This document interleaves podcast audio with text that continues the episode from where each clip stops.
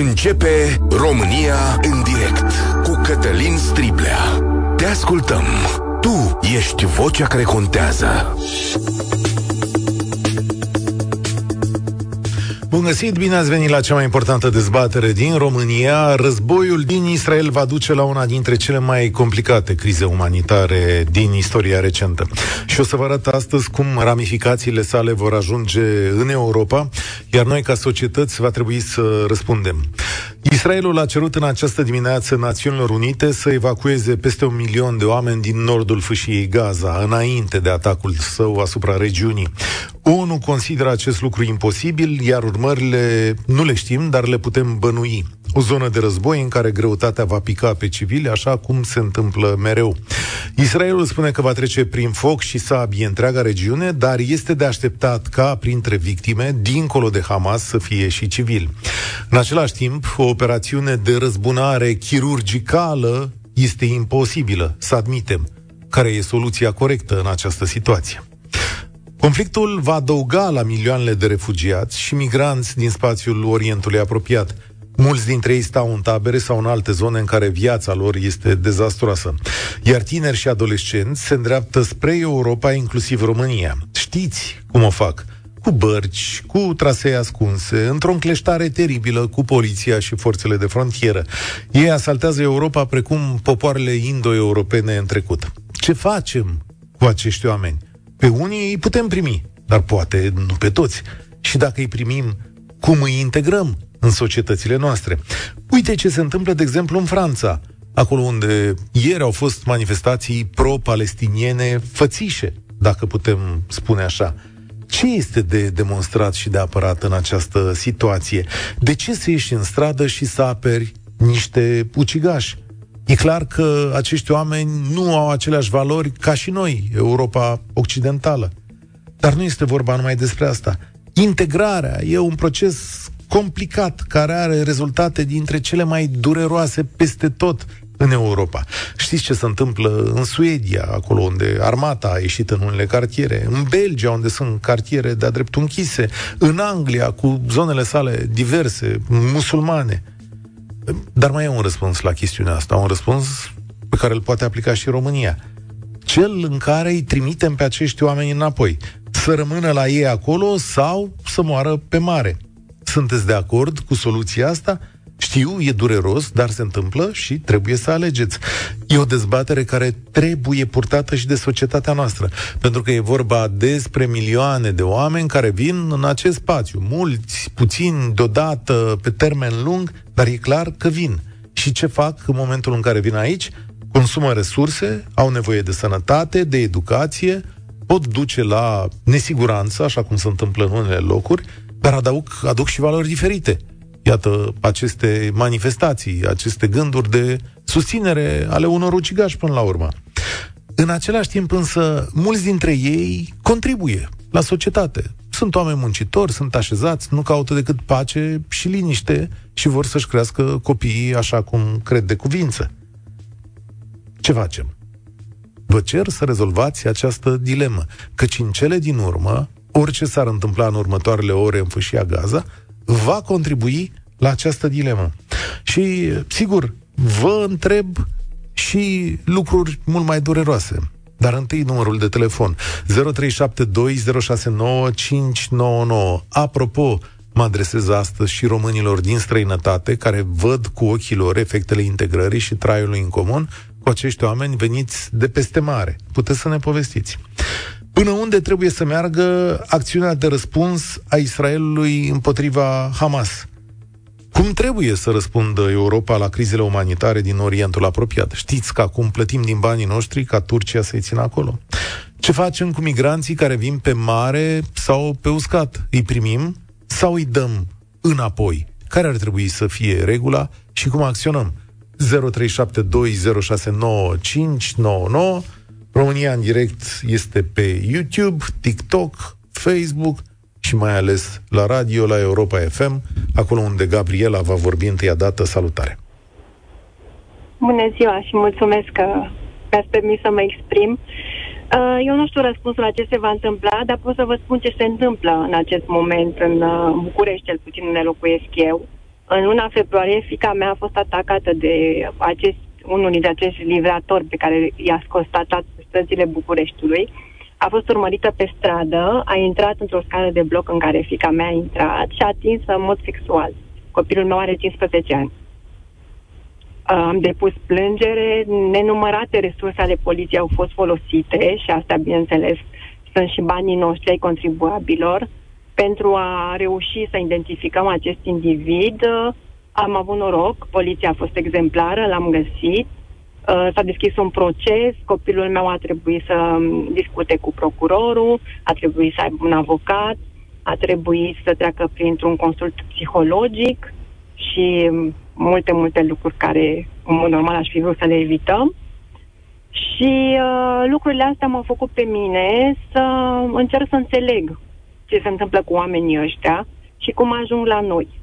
Și am descoperit că întreg statul român este implicat în uh, lucrurile astea și că oamenii ăștia plătesc să ajungă la noi și sunt lăsați aici de capul lor și că nu plătesc există în ce inclusiv... Sens? Stai, stai un pic, că vreau uh, să mă lămăresc în ce sens plătesc. Da. Plătesc sume de bani pentru a li se da viza și pentru a fi uh, aduși de către firmele acestea. Și Asta este vorba merg... despre o secundă. Aici este vorba despre muncitori ilegali. Da? Adică nu, cei... nu sunt legali. Ei vin cu forme de muncă și cu tot ce ne dorim, da, da, dar da. nu au niciun fel de calificare. Adică calificarea o fac ai noștri și ei pregătesc dosarele și le depun da. în consulate. Asta și e o parte, da. sunt la curent. Asta e o parte din problemă. Cu... Știi cum se întâmplă, Gabriela? Fix cum au plecat ai noștri la muncă pe vremuri în Germania.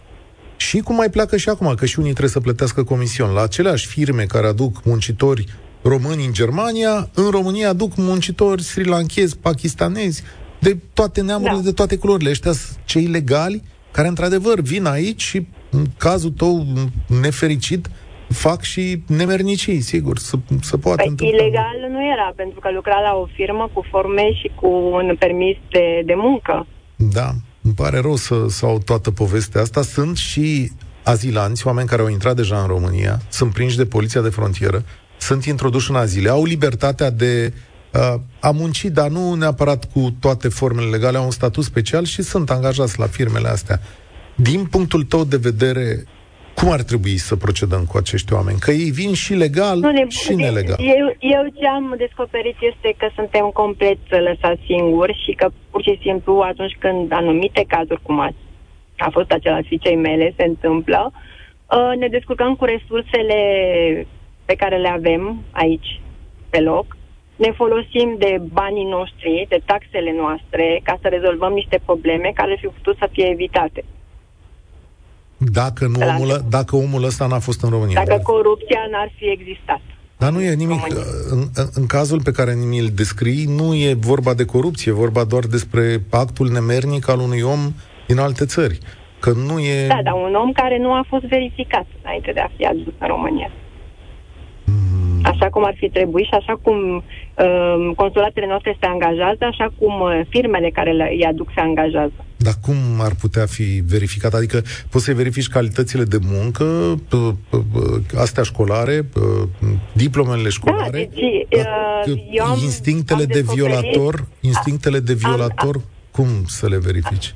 Am descoperit, păi nu, că tocmai că nu se, nu se verifică nici măcar astea școlare și pur și simplu dosarele sunt făcute uh, în funcție de ce bareme avem noi și oamenii ăștia de la majoritatea, majoritatea, hai să zicem, uh, o mare parte din ei nu au nicio legătură cu ce aducem noi pe hârtie. E foarte posibil, nu contest. Asta ar însemna de să am... Mulțumesc tare mult, Gabriela, și ai grijă de, de copilul tău. Asta este cel mai important. E un caz direct în care îl vedeți sigur. Aici e vorba de un muncitor legal. Dar cum ai, ai și sute de nelegali? Ai, de fapt, mii de nelegali. Imigrația controlată aici e o procedură. Măcar știi ceva despre oamenii ăștia, dacă îți faci treaba. Dacă nu-ți faci treaba, nu știi mai nimic. Aduci un om cu valori complet diferite. Nu uitați că am plecat din Israel uh, de la criza umanitară din uh, Gaza, una care va deveni adâncă și probabil care se va reflecta până aici. Um, Gabriel, salutare, ești binevenit la România în direct. Salut, Cătălin. Te uh, ascult. ce aș putea să spun? Eu locuiesc în Israel de 30 de ani, locuiesc în orașul Ierusalim. Uh, este trist ceea ce se întâmplă. Într-adevăr, sunt 1.800.000 de palestinieni care trăiesc în Gaza, dar să nu uităm că Israelul a trecut, uh, aș, mă dacă aș putea spune, ar fi și un holocaust. Copii, femei, soldați, decapitați și omorâți. Înțeleg și aveți Acum, parte de toată simpatia mea, înțeleg prin ce treceți, nu am nicio, uh, să zic, milă deci față de oamenii care au făcut asta, asta. Nu, nu este vorba, ei nu sunt oameni. Nu, nu sunt oameni. Este acolo o grupare teroristă care se vorbește mai puțin despre gruparea teroristă Hamas, Jihada Islamic. Păi ei nu interesează ce omoară, că omoară români, că omoară francezi, că omoară evrei, că omoară americani, spanioli, uh, uh, tailandezi, nemți, belgieni. Păi nu interesează. Păi ideea este să intre să omoare. Aici eu nu cred că are legătură de pământ. Că cine a fost primul? Ei au o ură.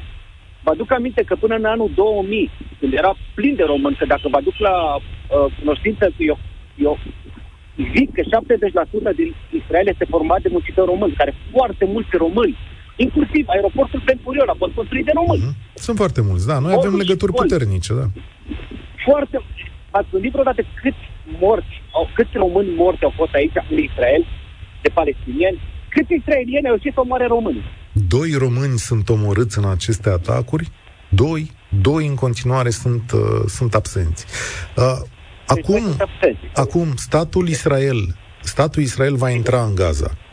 Ce crezi că se va întâmpla acolo? Pentru că, în mod clar, uh, acești teroriști se ascund în spatele civililor. Ce crezi că se va întâmpla acolo? În primul rând, Israelul a dat uh, anunțuri în care au spus să uh, părăsească uh, Gaza, sudul Gazei, în 24 de ore și ceea ce nu se dă la știri că teroriștii Hamas le spune civililor să nu părăsească. Evident. E o minciună. Este o minciună. Eu sper, eu sper să se să atace doar, uh, cum se spune, să atace doar uh, uh, părțile teroriștilor Hamas și mă doare sufletul că mor civili nevinovați și în partea lor și în partea noastră. Deci mor. Vă aduc la cunoștință încă o dată că niște teroriști, israel, uh, uh, teroriști uh, palestinieni care au fost aici răniți, ei au fost ținuți în spitale în Israel. Deci au fost, i-au luat și i-au pus în spitale în Israel ca să le dea informații. Nu i-au omorât i-a vindecat și încearcă să-i vindece. Gabriel, Asta este diferența. Ca, crezi, e o întrebare fundamentală. Crezi că este posibilă, oamenii ăștia Alo? dintre refugiați, mă mai auzi? Da. Dintre, da, da, dintre refugiați, oamenii aceștia vor veni și către Europa și către România. Cine va reuși să plece de acolo?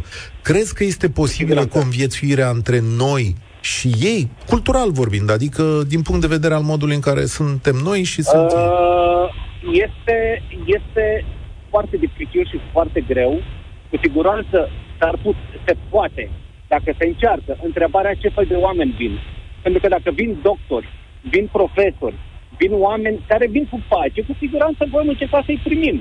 Inclusiv, inclusiv și în Israel vom încerca să-i primim. Numai uh, Egiptul, de, uh, nu știu, uh, am înțeles la știrile de aici din Israel că Egiptul au deschis granițe, dar nu vor să-i primească. Nu pe toți. Da care Egiptul sunt tot musulmani, deci ca niște frați pentru ei. Da? Uh, eu sper să se termine totul cât se poate de repede. Uh, România are datoria să primească cei migranți cât pot, ca să verifice pe cine primește, pentru că și noi ca români am fost primiți în Europa. Acum să îi punem în bărci și să-i trimitem înapoi, unde să-i trimitem? Unde am putea să-i trimitem? Mor pe mare adică... sau în tabăra de unde au venit? Acolo e răspunsul. Păi tabăra de unde au venit, uh, ei vin de unde... De unde, ei nu poate pe mare, dacă vin, ei vin doar din Turcia, n-au de unde să vină din pe altă Turcia, parte. Da, că, pe Marea Mediterană nu are cum să vină, poate dar să vină din uh, Marea Mediterană, cred că dacă vin să duc în Grecia, nu vin până în România. Acum vin și în România, mea. din Turcia. Da, Gabriel, îți doresc să fii în siguranță, îți simt pumnii că ăsta e lucru cel mai important și, uh, da, bărci încep să treacă și dinspre Turcia în România pentru că e un drum nou constituit. Și după care, da, se vine și din Grecia spre Serbia și iarăși v-am povestit în alte emisiuni ce probleme avem noi în zona bănățeană. Patru din cinci israelieni evrei consideră că guvernul și premierul Netanyahu sunt vinovați pentru infiltrarea masă a teroriștilor Hamas în Israel și pentru masacrul care a urmat. Ăsta e un sondaj nou. Imediat o să vă povestească Mircea Barbu despre situația din Israel, dar înainte vreau să vorbesc cu George. Salutare, bine ai venit! Vă salut, bine v-am găsit. Părerea mea este că noi nu cred că suntem pregătiți să primim acest val de imigranți. România nu este pregătită să primească acel val de imigranți. Chiar dacă suntem o țară de tranzit, noi trebuie să fim conștienți că în ghilimele avem proprii noștri refugiați în România. Sunt județe întregi unde oamenii trăiesc probabil mai rău decât în taberele de refugiați. Nu știu care este capacitatea noastră de a înțelege ce înseamnă o tabără de refugiați. Dar știi Iar... că noi nu-i primim în tabere. Noi venim, îi primim în centrele de azil pe cei care ajung pe mare, să zicem, sau cei care vin terestru și Corect. trec dinspre Bulgaria sau dinspre Serbia. Corect, noi îi luăm, îi punem în niște, niște centre de azil, îi și după care oamenii sunt cumva liberi pe baza unor documente să circule și să facă treaba exact. în România. Și da? să facă ce? Dacă facem o analiză scurtă a evoluției flagelului drogurilor în România, cred că putem să punem pe baza acestei inflații de, de um, migranți și creșterea consumului de droguri, lucru la care nu s-a gândit nimeni. Ei e... pot crea o rețea fără ca noi să ne gândim cum, exact cum ați precizat dumneavoastră mai devreme, aceștia au devenit livratori în București în proporție de, nu știu, 80%. Sunt cei mai mulți. Are, da. cine, are cineva un control asupra lor, asupra transportului pe care îl fac? Cred că nu suntem pregătiți să, să înțelegem cum funcționează ei. Ce care ar fi soluția? Soluția ar fi să încercăm să găsim o, o, o modalitate ca Uniunea Europeană să putem să să-i organizăm sub o formă sau alta în, către țările care au această experiență. da, dar nici Italia nu mai e foarte bucuroasă, nici Spania și nici Franța, în mod evident, da, poate Franța prima dintre ele. Iar grecii, cu atât mai puțin. Știi bine ce pierdere au grecii din cauza sutelor de mii de migranți care sunt la o zvârlitură de băzdei. Exact, și sunt de părere că noi încă nu știm cum funcționează ei din punct de vedere al mentalității și repercusiunii în societatea noastră. Din punctul meu de vedere sunt oarecum puțin imprevizibili. Noi nu suntem obișnuiți să purtăm un dialog cum îl poartă ei sau să avem aceeași mentalitate. Dar avem deci, aici uh, oameni din lumea arabă um, sau din Orientul apropiat care sunt foarte bine integrați în România, corect, dacă au meserii corect. bune. Nu vă spun câți medici sunt, uh, știu foarte eu, oameni adevărat. de afaceri cu care conviețuim foarte bine, fără probleme. Adevărat, dar însă trebuie să luăm în calcul că cea mai mare probabilitate este că dânsii s-au adaptat la sistemul nostru. Nu știu dacă uh, cei ce vin vor avea capabilitatea să adapteze la sistemul nostru. Nu știu dacă un număr atât de mare se poate adapta într-un timp atât de scurt Foarte la bună sistemul observație. nostru. Foarte bună observație. Și sistemul nostru uh, social, și să fim realiști, nu cred că este pregătit să facă față unui val de migranți. Avem deficiențe foarte, foarte mari în acest domeniu. Avem un număr de asistat social foarte mare. Asta, la asta trebuie să ne gândim. Ce trebuie să facă România și care sunt uh, pașii premergători primirii acestor migranți. De asta da, v-am și invitat astăzi. De asta v-am invitat astăzi. Mulțumesc, George. Vedeți că e complicată dilema. Adică uh, foarte clar este pe viață și pe moarte pentru oamenii aceia care vin din partea aceea și sunt mai slab pregătiți, că sigur toată lumea vrea muncitori calificați, vrea medici, vrea comercianți, vrea oameni care să știe să facă chestiuni tehnice, Aha, dar sunt unii mai slab pregătiți care vin peste noi. Și pe măsură ce valul se adună, nu vine lume de cea mai bună calitate, vin oameni care își caută doar o viață. Uh, pe Bogdan am să rog să stea două minute acolo, l-am prins pe Mircea Barbu, în urmă cu ceva vreme este uh, înspre fâșia Gaza, L-am întrebat unde se află și ce s-ar putea întâmpla în zona respectivă. Mircea Barbu este jurnalist independent. Canalul său de YouTube vă arată foarte multe lucruri din zona respectivă.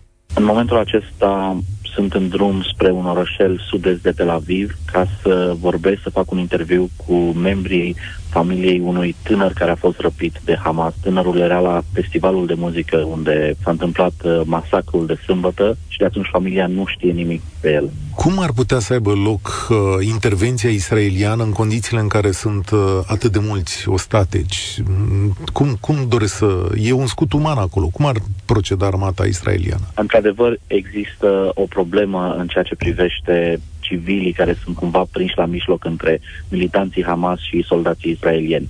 Răspunsul nu este unul simplu și, din păcate, cred că este mai degrabă sumbru. Soldații israelieni nu pot intra în fâșia, în fâșia Gaza, în această enclavă dens populată cu peste 2 milioane de locuitori, fără să existe victime civile. Deja au existat numeroase victime civile de partea palestinienilor în fâșia Gaza în urma bombardamentelor. Acestea probabil, numărul, acesta, numărul acestora probabil că va crește în următoarele zile, odată ce armata intră propriu-zis în fâșie. Există o cerere, Mircea Barbu, armatei israeliene de evacuarea peste un milion de locuitori. Pare imposibil și ONU a zis că asta va duce la o catastrofă umanitară. Nu pare, este imposibil. Ca un jurnalist care a fost în Gaza de mai multe ori, îți pot spune că și a te muta un kilometru mai jos și a mutat trei familii un kilometru mai jos pentru palestinienii din Gaza era în vreme de relativ calm, relativă pace, o problemă logistică uriașă. Locul este atât de aglomerat încât un milion de oameni mergând peste celălalt milion din sudul fâșiei Gaza, ca să spunem așa, două milioane comasații mai puțin de 20 de kilometri pătrați este imposibil. Așa ceva nu se poate întâmpla. Adică așteptarea este în acest moment ca armata israeliană să intre în zone cu civili, de fapt. Absolut, absolut. Nu există zone libere, nu există zone unde o posibilă confruntare între Hamas și armata israeliană să aibă loc cumva evitând, să spunem, uh, victimele civile. Aceste zone, ele pur și simplu nu există în Gaza. Pentru oricare dintre ascultătorii noștri care au curiozitatea să se uite un pic pe Google Maps, să vadă cum arată fâșia Gaza, o să-și dea seama în maximum 10 secunde că nu există absolut niciun metru pătrat de, de loc liber, niciun kilometru pătrat de, uh, de câmpul deschis în care să spunem că ideal aceste două armate s-ar confrunta. Iar Hamasul, trebuie să o spunem sincer, nu vrea acest lucru. Hamasul nu numai că este infiltrat, așa cum susține Israelul, Hamasul este parte din societatea palestiniană din fâșia Gaza. Sunt uh, soții, sunt tații, sunt frații, sunt fiii civililor din fâșia Gaza, iar civilii, în mare parte, atât cât mi-am dat eu seama de la fața locului, cum am spus în uh, numeroase vizite, sunt de partea Hamasului. În cea mai mare parte sprijin acțiunile militare ale Hamasului. Ceea ce întrevăd Mircea Barbu este de fapt o criză umanitară uriașă în săptămânile și lunile următoare în zona respectivă. Absolut. Absolut, absolut. Fără nicio îndoială că vom asista la un adevărat genocid. Uh, în acest moment trebuie să o spunem, deși mi este foarte greu să spun asta din Israel, având în vedere că oamenii aceștia încă nu și-au îngropat morții, dar lucrurile trebuie spuse pe nume, este o pedeapsă colectivă. Israelul folosește o, o metodă care este interzisă conform legislației internațională, se numește collective punishment în engleză, pedeapsă colectivă, pentru a înfrânge puterea Hamas prin a, a le cauza victime uriașă, o, ca o, o criză umanitară în rândul populației de proporții, pentru a forța mâna Hamasului să renunțe. Ori acest lucru nu se va întâmpla tot ce vom vedea în următoarele zile, săptămâni, este cel mai mare dezastru umanitar din Orientul Mijlociu. Dure cuvinte. Mircea Barbu din Israel, jurnalist independent, face corespondențe de acolo, dar vă ajută și ne ajută să înțelegem mai bine situația de acolo. Ne îndreptăm către o mare catastrofă umanitară care va veni și către noi. Reflexele sale, cu mii de oameni, probabil că vor veni spre noi. Deja sunt mulți care au familie aici, încearcă să ajungă și sigur că sunt bine primiți. Bogdan, salutare, mulțumesc pentru răbdare. Bună ziua dumneavoastră și ascultătorilor dumneavoastră, toate cele bune. Uh, este o problemă, uh, din punctul meu de vedere, aș vrea să, nu știu pe cine putem să întrebăm, dacă nu cumva toată chestia asta este voită. Că este voită? Uh, adică în ce da. sens? Trebuie să-mi explici un pic. Două secunde.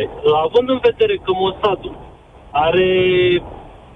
Bine, este considerată una dintre cele mai puternice uh, agenții de spionaj, contraspionaj, informații și așa mai departe, dacă nu cumva s-a știut și totuși, având în vedere că de-a lungul istoriei între Israel și Palestina tot timpul au fost certuri, au fost, uh, mă rog, începând de la mici conflicte până la conflicte mai mari.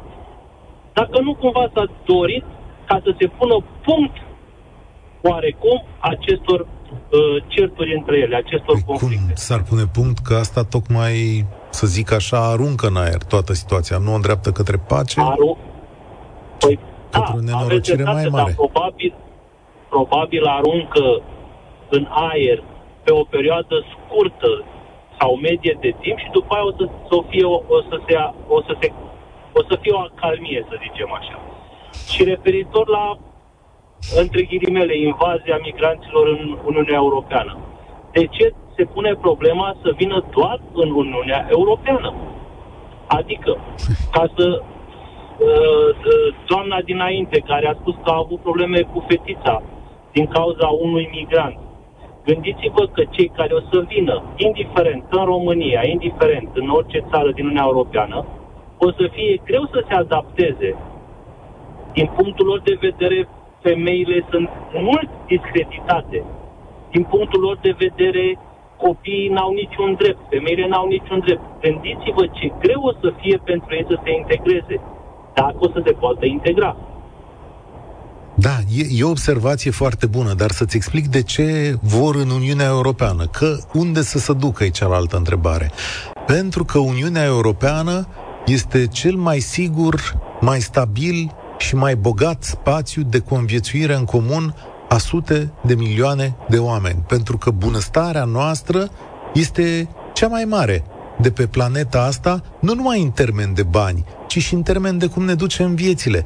De aia nu vrea nici dracu să imigreze în Rusia, de aia nu vrea nici dracu să imigreze în țările arabe, de aia nu vrea nimeni să imigreze în Africa, America e departe, de aia nu vrea nimeni să emigreze în China, că acolo e un partid care te calcă în picioare. Unde e cea mai mare bunăstare și mai mare libertate din lume? Toți imigranții planetei știu, este în Uniunea Europeană și pentru cei din America de Sud, în America. Ca să vedeți în ce lume bună trăim, Bogdan, de fapt, dincolo de orice ne-am plânge. Noi trăim în cea mai bună dintre lumile, nu posibile, dintre lumile existente. Sunt conștient de chestia asta, dar toate chestiile astea au fost facilitate de anumite legi care s-au făcut de-a lungul timpului. De exemplu, în Germania, vorbesc de Germania pentru că stau în Germania și uh, observ, au fost prima dată când au venit sirienii, statul nemțesc le plătea inclusiv chiriile. Adică tu ca da. cetățean european, că veneai din Polonia, din România, din Bulgaria, ți era greu să găsești o chirie pentru că erau facilități erau facilitați foarte mult sirienii. Da. Într-adevăr, au migrat tot în urma unui război, tot în urma unui conflict, au plecat de bunăvoie. Să fim, și nimeni nu pleacă de, de bunăvoie, să spunem așa. Dar s-a dovedit după câteva luni, poate chiar un an de zile, că cei care au venit, au venit tot oameni cu bani, care aveau o bună stare la ei în țară. Cei mai bogați pleacă Pentru primii, că, să știi. Exact, pentru că ei ca să ajungă într-o țară, ei trebuie să plătească pe cineva să-i ducă în locul respectiv, sigur, cum ați spus și dumneavoastră, să evite controle vamale, să evite poliții de frontieră, să... Absolut. Ați văzut asta și... mult? Te rog. Nu, nu, spuneți dumneavoastră. Uh, ați văzut asta când, când au venit ucrainenii. Primii ucraineni care au plecat au fost cei mai cu dare de mână, de aia le-am văzut mașinile. Că cine să plece prima dată? Cine are euro în buzunare, nu? Asta e De asta nu mai, de asta nu mai vorbesc. Aduceți, aduceți-vă aminte că au fost, au, au fost prinși acea, a fost prins acea familie de ucrainieni cu un milion și ceva de, de euro sau de dolari în vamă. Asta nu trebuie să ne mire. Mulțumesc tare mult, Bogdan. În general, războaiele sunt suportate de populațiile medii, sărace, dintre cele mai sărace. De asta mulți dintre oamenii care vin pe bărcile alea, care vin nelegal în România, nu sunt oamenii cei mai bine pregătiți și poate uneori nici cei mai cu intenții bune. De asta vă zic că e un răspuns complicat astăzi. E o dilemă foarte grea. Pentru noi, a început deja pentru generațiile noastre, dar gândiți-vă că o să avem copii, oameni mult mai tineri decât noi, care vor trăi în interiorul unor ziduri și vor trebui să decidă. Ăla intră, ăla nu intră, ăla intră. Pentru că dacă nu decidem în mod corect, să știți că și alte imperii au picat. Iar noi suntem un imperiu al bunăstării, al democrației. Sigur, avem miliarde de probleme. Dar încă e bine Europa asta, de aia și vor la noi. Călin, salutare! Salutare, Cătălin! Ce faci, Călin? Ce uh, transporti uite, tu? Nu transport nimic, sunt cu cea mică, am adormit în mașină și am așteptat să intru cu tine în direct. Mulțumesc de răbdare, uh, da. Uh, de când i-am pe ăștia mici, uh, sunt foarte sensibili la chestiile astea. Uh, dacă e ceva în pat, după ce îmi pare rău, sunt uh, copiii care n-au nicio vină toată drama asta. Mulți dintre ei morți și în asta, da. întrebarea, da, și că tot vorbeam ce putem să facem. Problema cea mai mare pe care o văd eu, în momentul în care se întâmplă din asta, pentru că vine un val. Și atunci când uh, noi îi luăm, nu știu, să vină în România 100 de mii, 200 de mii de oameni, normal că nu poți să-i, uh, să îi obișnuiești cu modul nostru de trai. Normal să nu, să nu, să nu vrea să treacă uh, pe modul nostru de trai.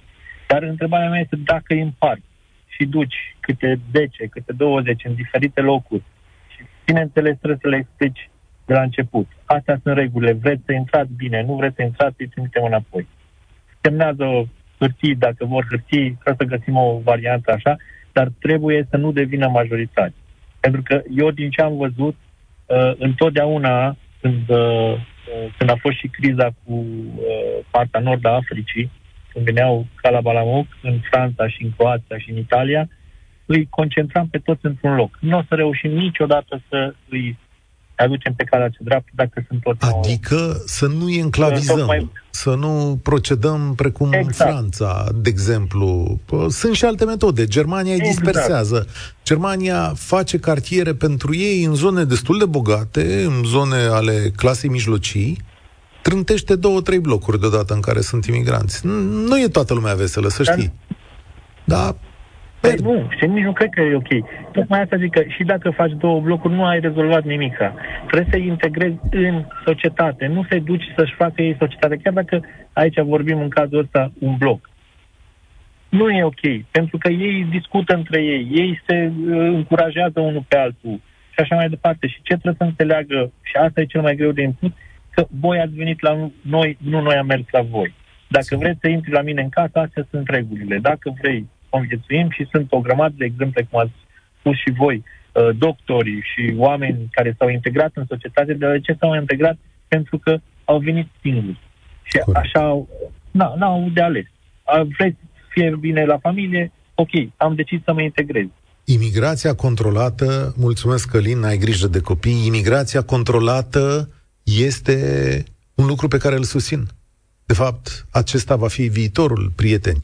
Din punctul meu de vedere, mi se scrie pe WhatsApp, acești oameni trebuie să ceară azil în țările apropiate ca și cultură, nici de cum în Europa. V-am explicat de ce vor în Europa.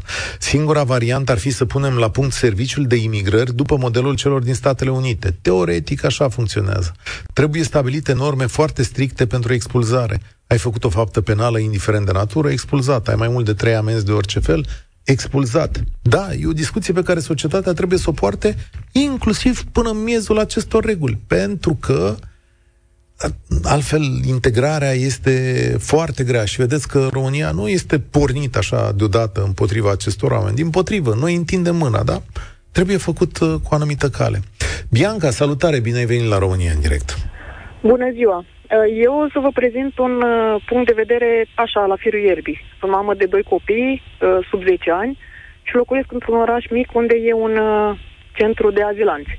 În România? Undeva în, nord, în România, da, da în Rădăuți. Okay. În Rădăuți unde e probabil un fel de bombă, dar nu o bombă calorică, un trafic de droguri, trafic de țigări, uh-huh. uh, ucrainenii și acum, uh, mă rog, dacă se va decide și treaba asta cu refugiații și intrarea lor Asta, legală... O secundă. Aici se decide în permanență, adică procesul e început. Să știi că România lucrează într-o forță de poliție de frontieră europeană numită Frontex, care cu asta se ocupă. Deci tot timpul, în fiecare zi se întâmplă. Anul trecut, noi, România, am depistat 30.000 de oameni care au trecut granița la noi. Aia okay, pe care știm oficial. Da, deci. exact. Cei pe care știm oficial, am uitat să adaug exact uh, imigrație ilegală mm. Uh, și trafic de persoane, mă rog. Ideea este că de aici, de jos, de la nivelul unui părinte, să nu poți să, să nu ai încredere să-ți duci copiii pe jos la 5 minute de școală, mă rog, să-i lasă să se ducă pe jos singur, e destul de trist. Am locuit 10 ani în București și m-am mutat în Rădăuți tocmai pentru că visam să ajung la pas oriunde în oraș. Mm-hmm. Și ce și... se întâmplă? Ce e rău? Ce fac oamenii ăia? Nu am auzit personal despre niciun caz, însă colegii, oamenii discută despre ce s-ar putea întâmpla. Nu do- uh, vorbesc despre tot ceea ce în zona de, nu știu, ucrainenii. Uh-huh. Și faptul că nu au venit, cum la fel nu o să vină nici din Orientul Mijlociu cei mai buni. Cei care au avut bani și studii s-au dus spre Europa. România a fost doar o poartă. Cei care au rămas aici uh, nu sunt filtrați, ca să zic așa, și pot să desfășoare tot felul de afaceri. Nu mereu cele mai legale. Uh-huh. Adică în zona voastră zi cinstit, țigări, Uh, ce să mai Țigări? Am auzit și arme, arme, am auzit și trafic de persoane, imigrație ilegală, că, na, până la urmă mai vezi și bărbați da. ucraineni pe aici, nu toți au trei da. copii. Sigur că da. Ca să fi fost, să fi putut să intre. E, e o nesiguranță. E acum și cu tot ceea ce se întâmplă, sigur, la nivel mondial, o să fie și mai mare. Ideea este că eu cred că România nu, nu are puterea, nu știu, a Olandei sau altor țări occidentale care s-au confruntat de-a lungul timpului sau care au acceptat voluntar, ca să spun așa, să primească refugiați și au pregătit cadrul pentru ca ei să se poată integra. Și care ar fi soluția ta? Uh, o soluție este ca oamenii să-și dorească să se schimbe și asta înseamnă că, înseamnă că refugiații care vin aici să-și dorească să, să se integreze, iar cealalt, cealaltă soluție ar fi ca uh, aceste organisme de cooperare UE, ONU sau altele la nivel macro, mondial, să schimbe mediul în care acești oameni trăiesc acolo și să oh. facă de trăit pentru ei. Asta Știu, e da. ideal, dar... Ideal. Să vă uitați, sunt imagini, mulțumesc tare mult, Libertatea, Presoan, cred că și Hot News, dacă nu mă înșel. Sunt oameni care au scris cu corespondenți în zonă, uitați-vă pe internet și vedeți cum arată taberele alea. Este absolut un dezastru, este o nenorocire, nu poți să viețuiești acolo, ăsta e cuvântul potrivit. Cătălin, ai venit la România în direct, salutare. Salutare ție și ascultătorilor tăi. Uh, o dilemă mare. Mm, eu sunt de părere că dacă vor veni cei din Orientul Mijlociu, mai exact din Gaza, vor veni cu multă durere și multă ură în ei, acumulată de foarte mult timp. Sunt de părere că ce se întâmplă acum în Gaza sunt în egală măsură vinovați atât izraelienii cât și palestinienii. Nu știu dacă da, înțeleg, în, înțeleg ce spui și nu vreau să judec cu asprime cuvintele tare, tale. De multe ori israelienii au fost acuzați de abuzuri împotriva populației civile de acolo, da? Știi cum da, e într-un război de ăsta? fac în continuare. Știi, un adică... război de ăsta care are 200 de ani, la un moment dat devine de neînțeles, lucrurile se amestecă și e greu să spui ăla a făcut, ăla a făcut. Sigur că da. Din punctul meu de vedere există o conducere a statului care trebuie să spună, bă, până aici ai scuipat către un creștin care își duce crucea către dealul Golgotei să facă un pelerinaj, te-am amendat. Nu stau la discuții cu tine că ești tu ultranaționalist și așa. Nu mă interesează. Suntem în secolul 23, pe bune acum. Sincer vă zic. Iarăși, poliția în Ierusalimul de vest sau de est, care o fi, că nici nu mai știu exact acum uh, foarte bine, că nu Așa, prea m-am da. Nu suntem în secolul în 23, asta. suntem în secolul 23, nu cred. Scuze, 22, 21. Asta e mai, mai jos, am fi în viitor, fii atent, dacă și peste 200 de ani... Doamne, of, și păzește, da, nasol. Da, N-am exact. învățat nimic atunci. Uh, nu poți ca și poliție să vii să te duci să îmbrâncești o femeie în vârstă. Adică, o bune, cum vrei ca poporul respectiv, ca oamenii respectiv să conviețuiască cu tine și să nu mai ai problemele pe care le ai când tu alimentezi lucrurile astea. Cum vrei tu să te duci acum în Gaza să găsești niște extremiști pe Hamas când, ai când tu ai hăituit pe oamenii ai acolo? Cum vrei să te lase să te duci să-i omori pe aia? Foarte Sincer. grea întrebare. E una dintre cele mai mari dileme pe care societățile actuale sunt nevoite să le trăiască. Sigur că Israelul este îndrituit la o operațiune de răzbunare. Și sigur că ea nu se poate face chirurgical. Vor muri oameni nevinovați acolo. Pe de altă parte, toată lumea are de făcut o alegere împotriva răului. Nu este nicio secundă drept și corect ca cineva în numele unei religii, a unei patrii, a orice vreți voi, să vină să omoare femei, copii, bărbați care își văd de viața lor. În ce ne privește reflexele acestei drame, ecourile sale vor veni în România încet, încet, pic cu pic, zi cu zi și va trebui să învățăm și să votăm la un moment dat. Pe ei primim, pe ei nu-i primim. E dureros ce zic, dar asta e realitatea. Asta e România în direct de astăzi. Ne vedem luni cu Alex Dima, spor la treabă. Participă și tu, România în direct, de luni până vineri, de la ora 13 și 15.